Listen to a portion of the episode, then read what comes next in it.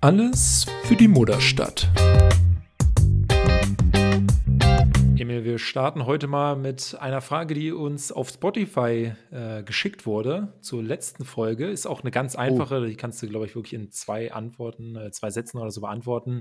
Warum positioniert sich Alba nicht zu Demos gegen rechts? Wisst ihr das? Ich habe auf mehrmalige Anfragen keine Antwort bekommen. Ähm, Nö, weiß ich nicht. Also, sie haben damals zu Fridays for Future aufgerufen, zu der einen Großdemo mal und ihre Mitarbeiter noch freigegeben, als das noch so groß Thema war. Aber weiß nicht, warum sie dazu nicht aufgerufen haben.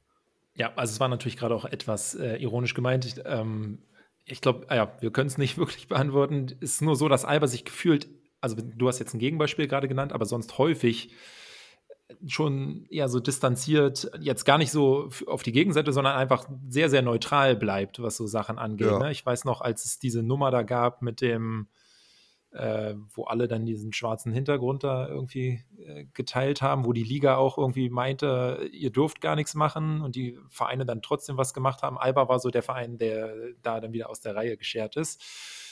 Ja, so richtig erklären kann man sich nicht. Weiß nicht, ob da dieses Michael Jordan äh, Zitat äh, Republicans buy sneakers too kommt. Ja, aber das, also, ne, ja, keine Ahnung, passt auf jeden Fall bei der, bei der Einstellung der Leute, die da so auf hohen Positionen arbeiten, bei Alba ja eigentlich nicht, dass da so gar nichts kommt, aber weiß nicht. Also, ja, andere Sportvereine in Berlin haben zu aufgerufen. Beim Top 4 ja zumindest vielleicht was aus Fanrichtung. Darf, darf man das anteasern oder müssen wir das wieder rausschneiden? Weiß, weiß ich nicht, aber man kann ja auch. Muss man Alba fragen. also das Top 4 überschneidet sich auf jeden Fall mit dem Gedenktag zu Hanau. Ja, und dann ist, glaube ich, die einzige Frage, was da wird in die Halle reingelassen, ne? Da sind ja gerade noch so ein bisschen äh, Diskussionen. Hey, hör mir Fall. auf, hör mir auf, ey, wenn ich daran denke, kann, also keine Ahnung, was da diese, diese äh, Münchner Hallenordnung und was sie damit auch bezwecken wollen. Ach, was weiß das ich. ist so ey, kurz vor, du musst beweisen, dass dein eigener Pullover B1 äh, brandgesichert ist, ne? und die Unterhose bitte auch. Ja. Ja, also weiß nicht. München halt, Bayern. Ist das die einzige Begründung, die ich dafür habe? Ja, äh, das war nicht die einzige Zuschrift, die wir bekommen hatten. Es kam auch noch, ihr macht das richtig gut. Ich höre jede Folge. Hören wir natürlich gerne. Und äh, es gab auf jeden Fall Ende Dezember beim Braunschweig-Göttingen-Spiel ein rein weibliches Schiedsrichtergespann. Panther Ray Pavlik, also sogar drei, nicht nur zwei. Oh. Vielen Dank Sehr für schön. die Aufklärung. Ähm. Und dann kam natürlich auch noch was, das war ja schon zu erwarten, zu JT, weil ähm, wir hatten es übersehen, dass ja, im Spielbericht ja, letzte Woche schon ja. was stand. Dann nochmal doppelt schwere, draufgehauen. Schwere Lendenwirbelprellung wurde da gesagt. Ganz interessant fand ich ähm, hier der ähm, Julian Gräber, den wir hier vom Tagesspiegel äh, neulich auch mal zu Gast hatten. Der hatte wohl mit ihm auch Reda gesprochen und der meinte, dass es eine Muskelverletzung am Rücken sei bin jetzt kein ultimativer Mediziner, aber so eine Wirbelprellung und Muskelverletzung hört sich jetzt für mich eigentlich nach zwei verschiedenen Dingen an. Ja, da ist man, glaube ich, nicht ganz sicher, was es nun ist. Ne? Kommunikation ist key. Ja, auf jeden Fall meinte der aber, also man keine allzu großen Sorgen, obwohl er ja irgendwie Schmerzen selbst beim Gehen hatte, aber wir haben ihn ja dann Donnerstag stehend in der Halle gesehen. Ich glaube, das macht schon ja. Hoffnung, dass die Ausfallzeit nicht ganz so lang ist. Es gab dann ähm, von Julian auch noch Infos zu Olindi, ähm, der wohl immer noch äh, Probleme, Kopfschmerzen, Unwohlsein, kann nur leichtes Cardio-Training auf dem Fahrrad machen. Ist jetzt auch von Anfang letzter Woche quasi die Information. Wir haben ihn ja auch am ähm, Sonntag in der Halle zumindest schon mal wieder gesehen. Ja, genau. Und das ist ja so bei Gehirnerschütterungen so, ne? Also, wo, wo man sagt, ja, dunkler Raum und eigentlich gar nichts gar keine Einflüsse von außen, bei, gerade bei Kopfschmerzen und so. Wenn du dann in so einer laute Halle schon wieder kannst, dann scheint das auf jeden Fall auf dem Weg der Besserung zu sein. Hoffentlich. Ja, also es ist dann ja. wahrscheinlich eher so Trainingsrückstand, den er jetzt einfach noch hat, ne, durch die ganze ja. Zeit, äh, wo er dann ja wahrscheinlich nicht nur nicht in der Spielhalle, sondern auch nicht in der Trainingshalle war. Ja, absolut. Und bei Siga Samar wird die Fußsehnenentzündung langsam besser, aber noch kein Comeback absehbar. Ähm, ja, gut, äh, das würde ich auch mit Vorsicht genießen, weil den Satz haben wir bei Markus Eriksson auch schon häufiger mal gehört. Und bekanntermaßen hat er dann nie gespielt. Ey. Diese ja, Entzündungen sind auch wirklich ganz, ganz schlimm. Ja, die will man auch irgendwie nicht selber haben. Ne? Es klingt nicht so, nee, als wäre das geil. Nicht. Nee, gar, gar keinen Fall. Ey. Aber stimmt, ja. Ich habe, äh, ich muss ehrlich sagen, ich habe über, ich habe Samar komplett vergessen. Ne? Also das ist äh, irgendwie auch kein gutes Zeichen. Äh, er hatte jetzt auch noch nicht so zeitlich die Chance, Eindruck zu hinterlassen. Ja, ja, stimmt natürlich schon auch. Aber jetzt natürlich mit Hermannsson und äh, Spagnolo, ähm, ja, kann man sich schon dran gewöhnen. Ähm, aber auf jeden Fall gute Besserung an, an alle drei. Und liebe Grüße auch an, an Julian. Yes, äh, die wird er sich nämlich hier selber hören, die muss ich nicht ausrichten. Dann kommen wir mal zu den drei Spielen äh, der Woche. Das erste war gegen Piräus eine 87 zu 101 Niederlage. Ähm, ja, dabei war es eine Halbzeitführung, ne? Da sah es doch eigentlich erst erstmal ganz ordentlich aus. Ja, ich muss gerade irgendwo in den, in den Weiten meines Kopfes nach, nach Erinnerungen an das Spiel kramen. Ähm, ich habe es gerade schon zu Kuba vor, richtig verkackt, ne? So war es ja, vor, vor der Aufnahme gesagt. Ich habe selbst Notizen zu dem Spiel gehabt und ich wusste aber schon gar nicht mehr, was ich damit meine, weil es einfach zu viele Spiele in der Zwischenzeit gab. Ja, diese Doppelspieltagswochen sind echt, ähm, ja, also, es macht doch einfach keinen Spaß. Es ist zu viel. Es ist einfach zu viel. Ja. Ja, was, was ich aber, also dann geht es auch schon über, über alle drei Spiele, irgendwie ähm, schafft es Alba nicht aus der Kabine mit der richtigen Energie auf dem Parkett zu stehen. Also es hat sich gegen Piräus, auch gegen Valencia und dann gegen Ulm hat sich das irgendwie so gezogen, dass entweder das erste Viertel komplett verpennt wurde oder halt das dritte Viertel komplett verpennt wurde. Und ich wollte gerade fragen, ob du erstes oder drittes meinst, aber okay, einfach beide. Ja. Ähm, also klar, das dritte Viertel gegen Piräus äh, war am Ende, glaube ich, irgendwie mit 20 Punkten verloren. Ja, aber 13. Ja, das, also es war nicht, waren nicht die ersten Minuten nach der Kabine. Äh, da hatte Wetzel noch diesen extrem geilen Dank, den wir an der Stelle wirklich schon nochmal abfeiern müssen. Der war, da waren vier Minuten gespielt und Alba hat dann noch geführt. So, es waren dann die, die, die zweite Hälfte quasi des dritten Viertels. Die waren ja. das viel größere Problem. Ja, aber das ist ja trotzdem, kommst du ja da irgendwie aus der Kabine raus, hast einen guten Start und dann brichst du halt ein. Also das, das verstehe ich dann halt irgendwie nicht, dass diese, dieser, also dieser Einbruch auf einmal, was, was, was passiert da? Und ähm, wurde da vielleicht der Pointback gewechselt?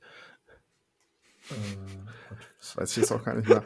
Aber das zieht sich schon über die komplette Saison, dass entweder das erste oder das dritte Viertel dann verpennt wird und man dann somit quasi in so einen krassen Rückstand gerät, dass man das Spiel dann halt nicht mehr aufholen kann. Und das ist dann, das ist dann schon echt echt ein Problem. Das hat übrigens, und sorry, ich muss jetzt, äh, jetzt schon über das Ulm-Spiel äh, reden, das hat nämlich auch tierisch Marco Baldi dann auch aufgeregt äh, im, im Halbzeitinterview. Hat das auch gesagt, dass es nicht sein kann, dass, dass, man, dass man da mit so einer Energie und dass es nicht alber ist, was da im ersten Viertel äh, ja, gespielt wurde. Und ich meine, zum Teil war das ja auch dann gegen Valencia auch so der Fall im ersten Viertel. Ähm, aber dazu kommen wir noch später. Sorry, ich habe hier gerade wirklich gerade alles durcheinander gebracht. Aber das ist, das ist einfach eine Sache, die mir, die ich nicht verstanden habe und die, ja. und die mir wirklich, die, ich, die mich sehr aufregt. Aber im Ulm-Spiel hat man ja gesehen, lieber am ersten als im dritten, ne? Ja, klar. ja gut, aber das hast du dann bei, bei im Valencia-Spiel auch gesehen. Ja, im, auch ja, im ersten bringt das dann gar nicht so. Ja, ja, auf jeden Fall. Ja, also der, der, Unterschied war ja wirklich in der ersten Hälfte gegen Piraeus hat Alba den Dreier halt sehr, sehr, sehr gut getroffen. Ne? Waren sieben von elf. Da sind wir wieder. Im, ja. Und im äh, dritten Viertel hast du dann halt eins von acht. Äh, daraus sind dann halt einfach viele Fast Breaks, die äh, in die andere Richtung gehen. Ähm, ja, und dann hast du halt diese Läufe äh, gegen dich, ne? Ja, und dieses Ja. Defense-Thema ist sowieso, also wie viel freie Freiwürfe und gefühlt Rotation auch in der Defense noch nicht so stimmen oder da der, der, der Widerstand fehlt, aber ja, waren halt mal wieder 100 Punkte ne? gegen Olympiakos. Hm. Es waren ja generell in, in den kompletten drei Spielen waren es ja im Schnitt, glaube ich, 90 Punkte, die du zugelassen hast. Und das ist schon echt viel, finde ich, für, äh, für die komplette, für die, für die komplette Woche, weil ja, du hast gegen Piraeus gegen eine gute Mannschaft gespielt, aber Valencia und Ulm, das sind so Mannschaften, die sollten theoretisch auf Schlagdistanz sein. Und dann, dann doch so viel zu kassieren, finde ich dann schon auch ein bisschen. Ja, da hat die Defense einfach äh, diese Woche nicht gestimmt. So muss man einfach sagen, wie es ist. Wobei, also, um, wenn wir jetzt eh schon hier komplett durcheinander gehen, möchte ich da mal Jawohl. einhaken beim, beim Ulm-Spiel, weil ich finde, klar, im Ja, ersten da, Viertel, das, da das war gar nichts. Aber Ja, das zweite Viertel war, finde ich, teilweise die krasseste Intensität, die ich von Alba wahrscheinlich in der gesamten Saison in der Defense gesehen habe. Da wurde wirklich, sobald irgendein äh, Ulmer den Ball bekommen hat, äh, hinter der Mittellinie, wurde der so eng verteidigt. Ich weiß noch, bei einer Situation, wo Malte reached auch irgendwie so dreimal Mhm. rein, so als würde er wirklich Mhm. auf der Xbox ständig hier de, den, den, den Knopf drücken dafür. Da war schon Angst, wann, wann der Pfiff kommt vom Schiedsrichter. Und äh, dann deflectet er so den Ball ins Aus, feiert sich auch dann einfach selber so mega dafür ab. Ähm, also da wurde dann auf jeden Fall die richtige Reaktion gezeigt. Wär, natürlich wäre es schön gewesen, wenn das von Anfang an so ist. Auf der anderen Seite ist halt die Frage, kannst du diese Intensität in der Verteidigung halt über zwölf Viertel in der Woche gehen? Ja, Ja. Dass, es so, dass es so nicht geht, ist ja klar. Ähm, aber trotzdem willst du ja das vor allem halt am Anfang halt sehen und dann halt auch nach der Pause, dass du halt genau mit dieser Intensität auch rauskommst. So, und wenn du es halt nicht schaffst, na dann äh, äh, kassierst du dann auch zu, zum Schluss im vierten Viertel dann so oder so einfach Freiplätze, Würfe, so, die keinen mehr interessieren, so und dann äh, bist du dann halt auch wieder ganz schnell bei 90 Punkten. Eine lustige Anekdote zum Piraeus-Spiel hätte ich noch anzubieten. Ähm, was war das für eine äh, Aktion hier von Larin Zerkis, der einfach versucht hat, äh, beim Einwurf von Alba den Ball zu klauen? Der kam so vom hinterm Einwerfer, hat den Ball so aus der Hand gestupst und wollte ihn dann auf der anderen Seite wieder auffangen. Also, das kann doch nicht sein Ernst sein, dass er denkt, dass er mit der Nummer durchkommt. Laron Zark ist sowieso ganz wilder Trash-Talker. Also, der Typ. Das ist so, so Vargas-mäßig. Den willst du halt nicht im gegnerischen Team haben, aber wenn er im eigenen ist, dann feierst du ihn. Ja, dann ist ganz witzig, ne? Ja. Gut, gehen wir weiter zum zweiten Spiel. Äh, ja, Heimspiel gegen Valencia, 66, 81. Äh, ich war mal wieder in der Halle und jetzt leider ist meine Serie gerissen. Ne? Ich habe mich hier die halbe Ja. Saison damit gerühmt, dass ich quasi nur bei Alba Siegen in der, in der Halle war, auch wenn es nur vier Spiele waren. Aber hey, ne, vier von vier muss man auch erstmal machen. Äh, ist jetzt vorbei. Also ich fand es jetzt nicht richtig, richtig schlecht, aber es war schon Ja, so, war, dass schon, Alba war schon nicht gut. ja, ich wollte jetzt sagen, Alba war halt chancenlos gegen eine Mannschaft, die halt selber nicht gut gespielt hat. Das ist halt eher das, das, Ja. das Schlimmere, finde ich. Also ich fand es erschreckend schlecht, muss ich ehrlich sagen. Ich fand es wirklich, ich war, ich fand es war echt einer der schlechtesten Leistungen, glaube ich, in der Saison. So. Ähm, du hast, ja, du wurdest einfach dominiert von einer mittelklassigen Euroleague, von einem mittelklassigen Euroleague-Team so. Und ähm, aber nichts hat wirklich geklappt. Äh, Spieler, von denen du erwartet hättest, dass, dass sie irgendwie die Verantwortung übernehmen, wie Brown, drei Punkte, ähm, äh, Hermannsson auch äh, eins von acht aus dem Feld, auch nur drei Punkte. Unser Topscorer war äh, gut Thomas, aber dann auch Khalifa Kumaji.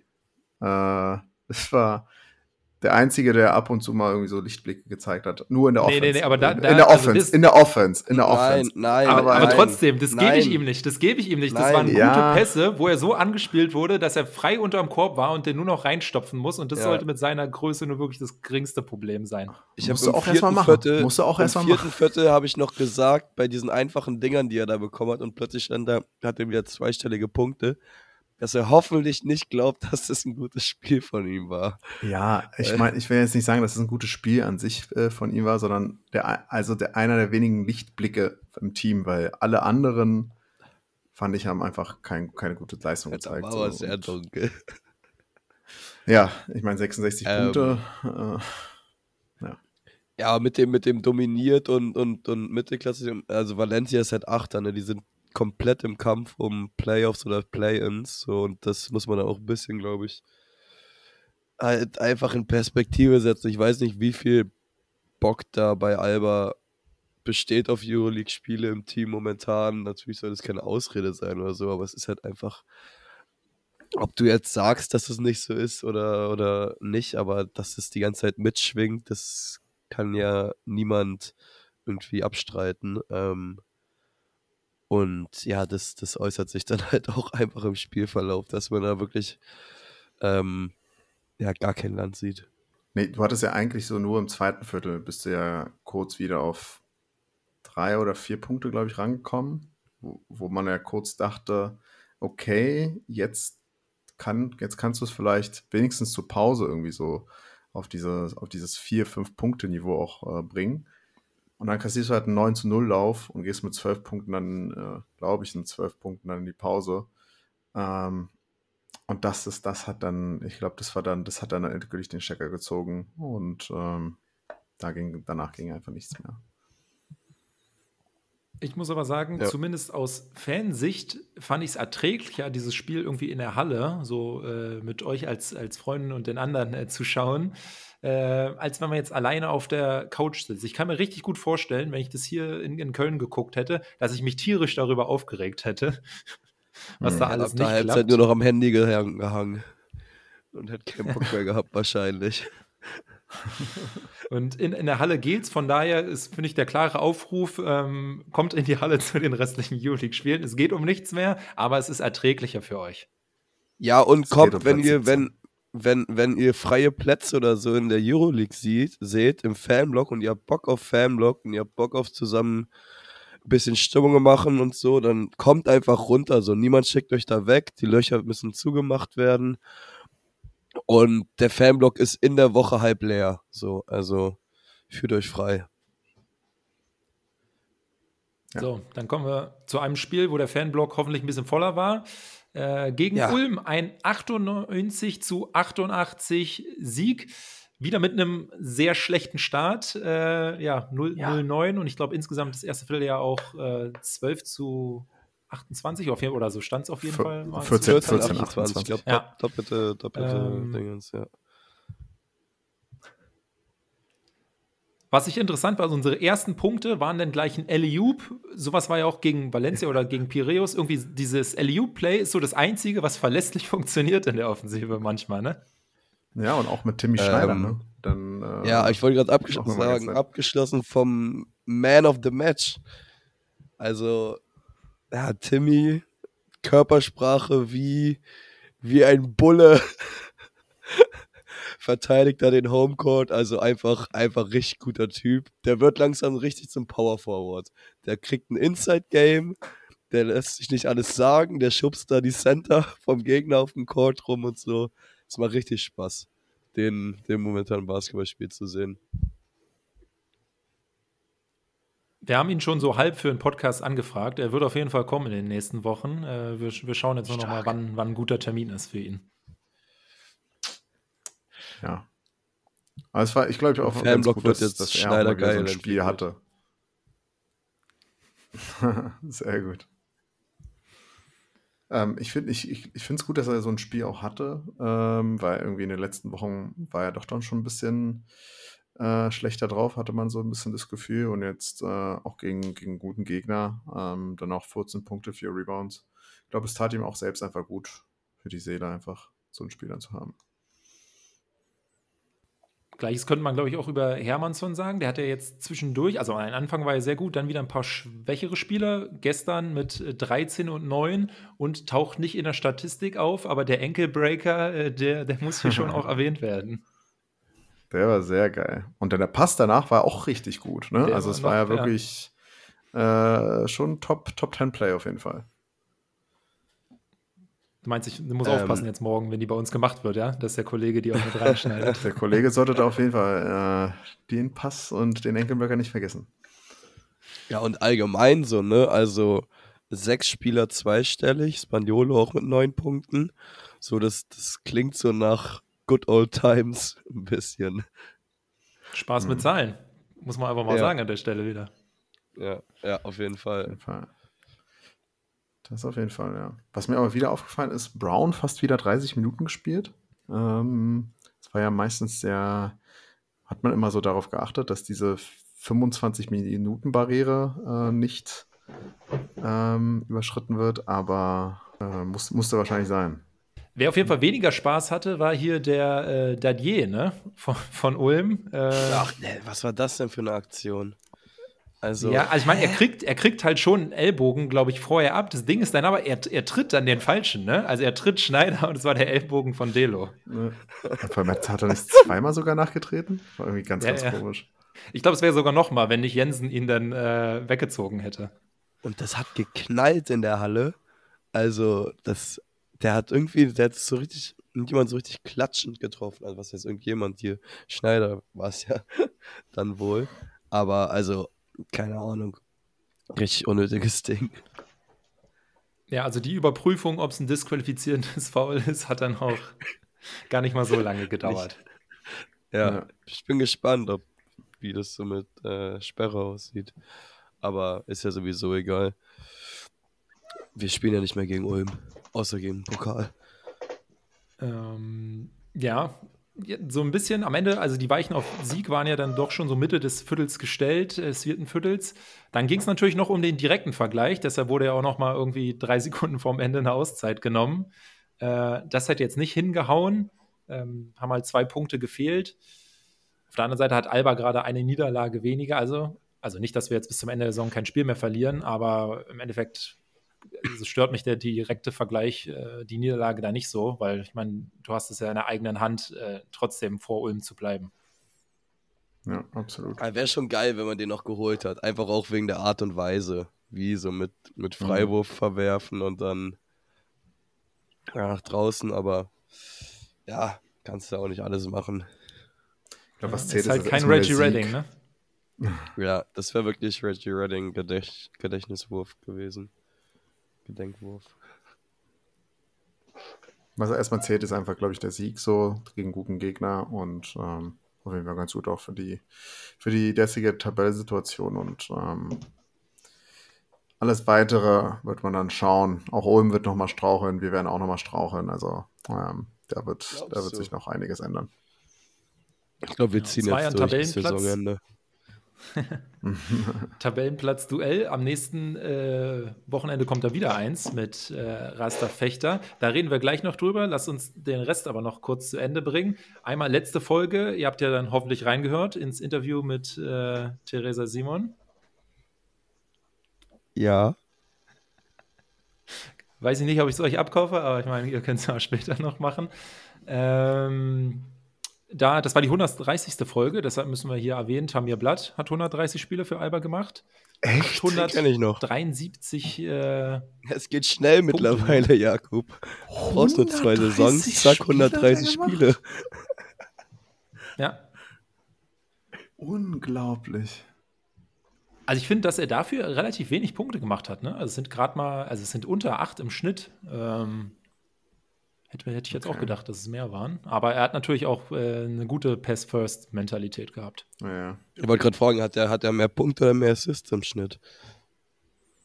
Das weist Alba leider auf der Seite nicht aus. Da hätte ich mir die Zahlen selber zusammenrechnen ey. müssen. Da bin ich zu faul für, gebe ich, äh, gebe ich offen Dass man die zu. 130 Spiele mal die Assists zusammenrechnen kann. Ähm, dann Barcelona ist am Freitag noch ein Spiel, vor dem Fechterspiel am Sonntag.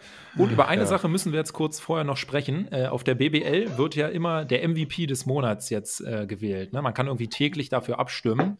Und das macht Ja. aktuell, glaube ich, irgendwie einfach nur eine Fanbase, und zwar Chemnitz. Deshalb gewinnt da jeden Monat ein anderer.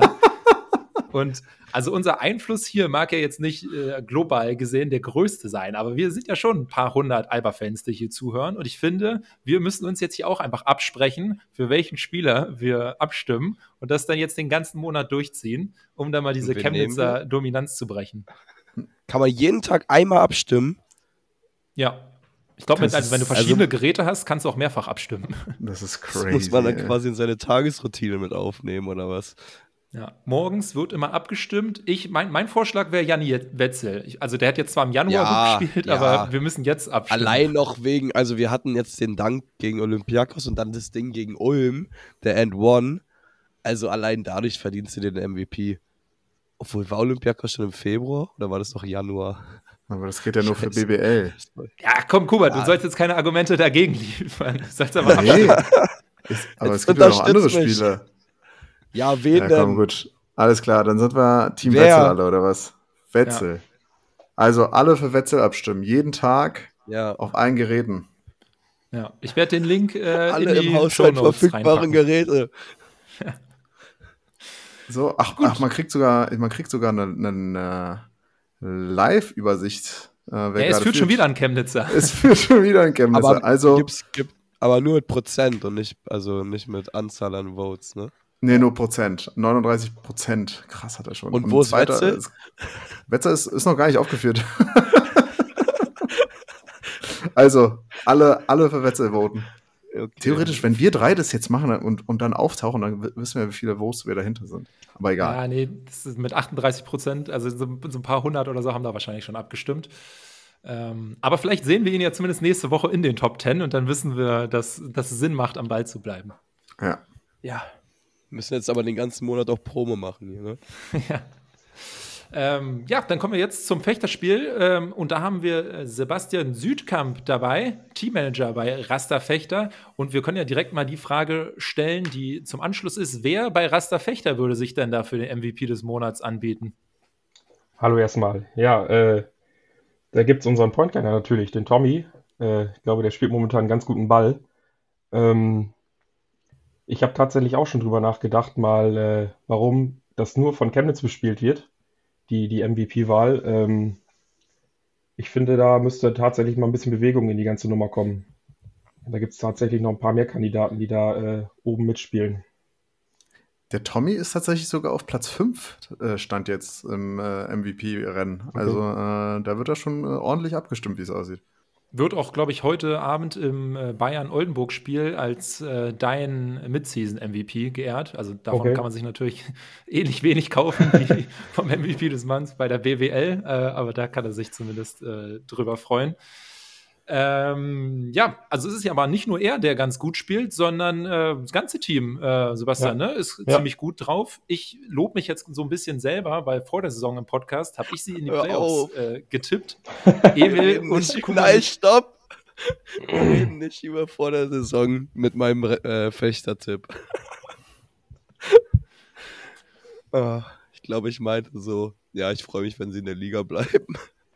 Da hätten wir uns auch sehr drüber gefreut. Also das ist, war ja, war ja jetzt so, wie es jetzt läuft, ähm, nicht abzusehen. Das muss man ja ganz klar sagen. Und die, die Historie zeigt ja auch, dass wir uns immer ein bisschen schwer getan haben im Oberhaus. Ähm, dementsprechend sind wir da schon sehr, sehr, sehr zufrieden, wie gut es da gerade läuft. Ähm, und ähm, ja, leben gerade so ein bisschen auch den Moment. Wie lange wart ihr weg? Wow, ähm, also ich glaube, das ist das fünfte Jahr BWL in Summe. Die Halle steht mal gerade elf, zwölf Jahre. Also ja, es, es waren auf jeden Fall ein paar Jahre Pro A, ein paar Jahre BWL und wir also sind. Ein bisschen Definition Fahrstuhlmannschaft, ja. Ja, genau, genau. Dann äh, gab es mal, ähm, mal eine etwas bessere Phase. 2019, 2020, dann kam leider Corona. Ähm, ja. Und dann waren wir zwei Jahre, glaube ich, in der Pro A und sind seit letztem Jahr oder seit diesem Jahr wieder da, genau. Lass auch mal kurz über dich sprechen. Also wir kennen dich ja schon, äh, bevor du die Rolle als, äh, als Teammanager hatte. Ja, genau. Hattest einfach über den Fanclub, ähm, wir haben ja auch zusammen beim Fanclub-Turnier in Österreich nicht nur gespielt, sondern auch gewonnen. Ne? Das ist auch wichtig, ja. Zu, ja. wichtig zu sagen an der Stelle. Ähm, wie ist denn dazu gekommen, dass du Teammanager geworden bist? Ähm, ich kannte den vorherigen Teammanager, den Dick Petter, ganz gut. Ähm, und der hat mich 2019 gefragt, ob ich das übernehmen möchte, ob ich mir das vorstellen könnte. Und das ich war eigentlich sofort Feuer und Flamme für, weil ähm, ich studiere Sportmanagement ähm, und habe dementsprechend auch Praxis gesucht. Ähm, und so bin ich da eben reingerutscht, dass ich 2019 im Sommer ähm, die Stelle angetreten habe. Klingt schon so ein bisschen nach, nach Traumjob, ne? Wenn man Fan von einer Mannschaft ist und dann ist man quasi rund um die Uhr ähm, ja, bei der Mannschaft einfach mit Ja, dran. ja, man, also ich musste mich da tatsächlich im ersten Jahr sehr oft kneifen, tatsächlich. Ähm, das, das war schon cool, vor allen Dingen, weil das Jahr das Jahr war, wo wir dann auch direkt äh, international gespielt haben. Ähm, und wenn man dann in Athen äh, 2020 gewinnt äh, gegen Mario Chalmers und Keith Langford, das ist schon, das ist schon äh, echt cool. Das sind äh, Sachen, die werde ich so schnell nicht vergessen. Ähm, aber es ist auch mal viel Arbeit, ne? Also man darf das auch nicht, das ist nicht immer alles schön und alles ähm, cool. Das ist auch teilweise 24/7. Ähm, aber dafür bekommt man halt auch echt viel zurück. Ja, gerade wenn man dann jetzt auf die Tabelle schaut, das, äh, da sieht man einfach, wofür man es macht.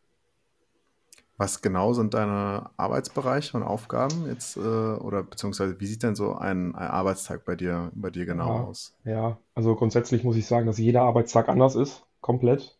Ähm, was ich mache, beschreibe ich eigentlich immer ganz gerne damit, dass ich versuche, den Coaches alles off-court ähm, davon zu halten. Also die sollen sich um die Spielzüge kümmern, die sollen sich darum kümmern, dass die Jungs ähm, fit sind. Und ich mache alles drumherum. Sprich, Auswärtsfahrten ist ein Riesenthema. Also ich spreche da mit den, ähm, mit den Hotels, mit den Gegnern, ähm, spreche mit dem Busunternehmen, äh, wie wir was machen. Äh, ich kümmere mich um die Spieler selbst. Also wir haben Wohnungen, die betreut werden müssen. Wir haben den Fuhrpark. Es gibt Behördengänge. Es gibt ähm, ganz simple Dinge, wie dass das Wasser beim Training da ist, dass sie was trinken können. Das sind alles so Bereiche, ähm, um die ich mich kümmere und ähm, die ich, die ich damit verantworte. Und ja, das ist, ähm, da ist wie gesagt, jeder Tag äh, ist da ein bisschen anders. Es klingt so ein bisschen wie den Job, den bei Albert zwei Personen machen, mit hier einmal Ja, Madeleine und einmal mit ja, Tommy, ne? Also ganz genau, ganz genau. Deswegen, doppelt äh, so viel. einige sagen Teammanager zu mir, einige sagen Teambetreuer. Ähm, und das ist, das trifft es halt genau. Ich bin genau das. Ich mache halt beides. Ähm, und dementsprechend äh, kenne ich halt auch beide ganz gut. Ja, unseren Respekt hast du da, glaube ich, schon mal für die Leistung. Wenn wir jetzt mal zum Spiel äh, am Sonntag äh, kommen. Für mich wird es das erste Mal sein im Raster Dome. Ähm, was, was erwartet mich da? Ja, hitzige Stimmung.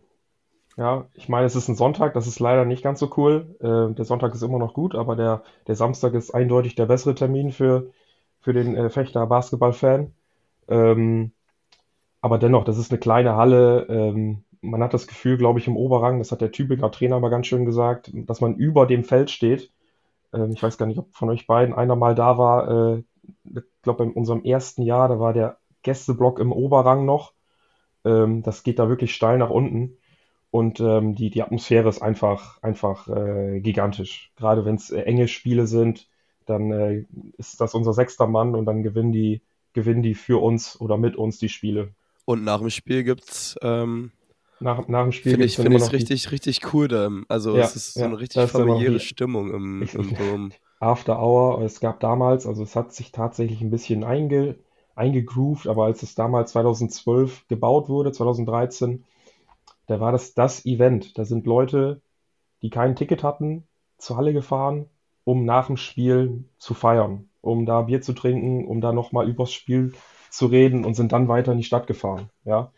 Ähm, und, da, und das macht es einfach auch ein bisschen aus, dass Fechter so ein bisschen besonders ist. Ich wollte gerade fragen, ob das für Fechters Nacht ähm, Clubangebot steht oder Man ergänzt sich. Nennen wir es sagen Okay, es mal so. okay. Quasi das Warmwerden dann Ja, ähm, genau. Dom und dann geht's Ja, rüber. genau. Okay. Absolut. Aber es ist ja trotzdem wirklich einfach nicht zu vergleichen wie in Berlin, wo gefühlt fünf Minuten nach dem Spielende der Sicherheitsdienst kommt und sagt, könnt ihr bitte die Halle verlassen. Ja, Wir ja, müssen nee, hier ich, sauber machen. ich, ich kenne, wie gesagt, ich kenne das ja auch noch von der anderen Seite. Ich bin ja viele, viele Fahrten auch mitgefahren als Fan. Äh, und da war das wirklich so, dass es in Fechter eben so ist, dass man da noch ähm, das ein oder andere Kaltgetränk dann nach dem Spiel in Ruhe genießen konnte, ohne dass man vor die Tür gesetzt wurde. Ähm, ja, und wie gesagt, das werden wir, das werden wir hoffentlich auch beibehalten. Ähm, da bin ich guter Dinge und dann äh, sind das immer schöne Abende oder meistens schöne Abende, die wir da am Rasterdom verleben. Ja, hört sich wirklich so an, als wäre der Samstag wahrscheinlich eigentlich der bessere Tag. Ein paar von uns sind ja, glaube ich, schon am Samstag da. Die Ja. werden dann vielleicht nicht in der Halle, aber woanders sicherlich einen schönen Abend haben. Ähm, bei dem Sonntagsspiel ist natürlich so das Problem, dass man noch wieder zurückreisen muss. Deshalb meine ganz persönlich äh, wichtigste Frage quasi heute ist, wie kommt man denn nach dem Spiel wieder zum Hauptbahnhof? Zu Fuß. Und wie lange braucht man da? Zehn Minuten. Ja, das ist ja Wenn- entspannt. Wenn, du- wenn du einen kann strammen man Gang ein Bierchen mit- aufmachen nach dem mit, Spiel. mit einem strammen Gang, äh, ja, oder sagen wir mal 15. Äh, aber dann bist du, bist du im, ich mag es gar nicht sagen, Stadtkern, aber ähm, da, da ist denn, da ist denn der, der Hauptbahnhof oder der Bahnhof, wo dann ähm, ja, zwei Züge kommen. Oh, zwei sogar. In jede Richtung ich weiß. einer. Einer nach Ja, Osnabrück und einer. einer nach Bremen. Ja, nee. Dann, dann doch den anderen. Ja, ich freue mich auf jeden Fall aufs Spiel. Emil, äh, ja, enttäuschend. Der, ist, der, wird, der wird nicht am Start sein. Hui. Ja, ja, tut mir leid. Ich habe äh, nach Alba auch noch eine zweite Familie mit Verpflichtungen. Verständlich. Ja, und Kuba, bei dir sind wir froh, wenn du irgendein Auswärtsspiel die Saison noch mitnimmst. Ne? So nämlich. Aber da wäre Ich- Fechter doch ja, der ich bin da, ich ideale bin da guter. Dinge. Ich glaube, Kuba wartet auf Oranienburg Anfang nächster Saison. Genau, einfach mit der S1, äh, mit der S-Bahn dann auch durchfahren. Also, Ja. Nee, Sebastian, vielen Dank, dass du ähm, hier warst. Ähm, also ich Gerne. glaube, wer jetzt noch nicht Bock hat auf das Spiel, äh, mit, mit Tickets kaufen wird es, glaube ich, ein bisschen spät. Ist, Ähm, ja, genau, da, da seid ihr ein bisschen spät, aber Nächstes Jahr. Wo es Genau. ja, Vielleicht da ja- sind wir, glaube ich, relativ sicher, dass ihr da noch in der Liga ja, sein werdet. ja, ja, vielleicht genau. gibt es ja noch Public Viewing irgendwo in Fechter. Das kann gut sein, ja. Na dann. Ansonsten schließend ein Abo ab, immer eine gute, ja, gute Idee.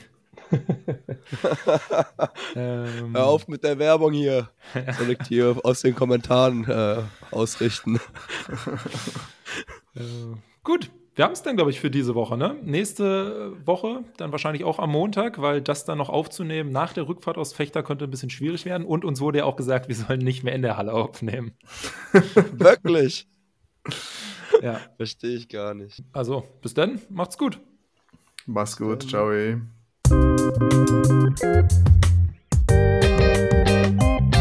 Alles für die Mutterstadt.